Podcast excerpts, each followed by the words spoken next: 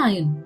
Once upon a time, there lived a fox who wanted to make friends with the lion. But he was very frightened of the lion. His friends tried to warn him about the danger in befriending such a ferocious animal, but he didn't listen to them. I will surely be friends with the king of the jungle, no matter what, he announced. The next day, when the lion passed his way, the fox approached the lion a little closer than before. The fox did not feel so frightened as he used to be before. Next time, the fox came even closer to the lion and asked him about his welfare. The lion also replied in a friendly manner. King Lion, it was nice meeting you. Hope to see you again, said the fox, and he left. Now he had no fear of the lion. Eventually, the lion and the fox became friends.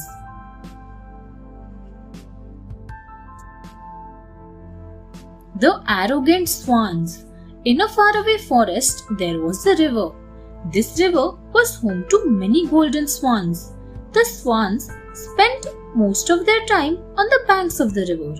Every six months, the swans would leave a golden feather as a fee for using the river. One day, a homeless crane saw the river. The water in this river seemed so cool and soothing. I will make my home here, thought the crane. As soon as the crane settled down near the river, the golden swans noticed her. They shouted, This river belongs to us. We pay a golden feather to the Lion King to use this river. You cannot live here. And the arrogant swans drove the crane away. The crane went to the lion and told him the whole story. The Lion King was angry with the arrogant swans. Leave the river at once, or you will be beheaded, shouted the lion. The swans shivered with fright and flew away, never to return.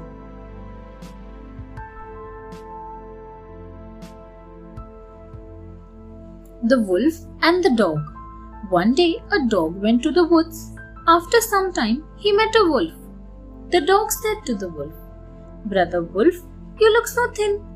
You should live with me and my master. He gives me good food. The wolf thought for a moment and replied, Yes, you are right.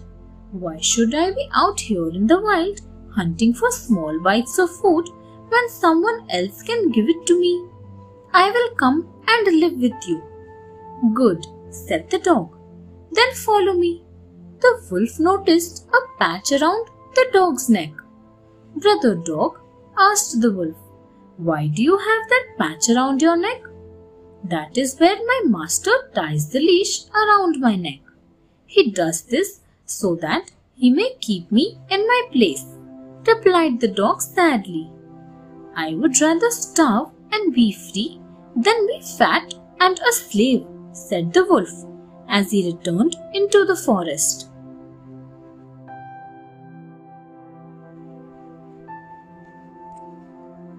The coyote gets brown color. Many years ago, bluebirds were white in color.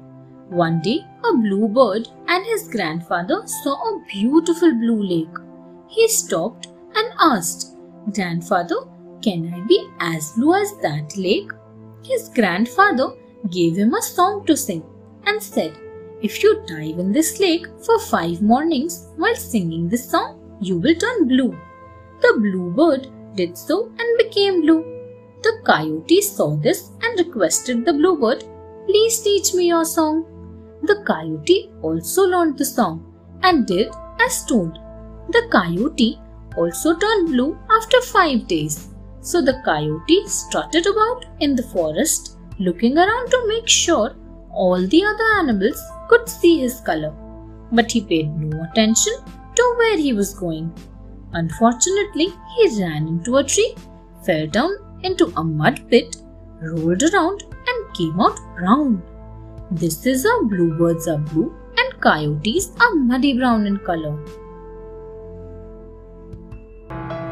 Thanks for watching. Do like, share, subscribe to Sahil Book House.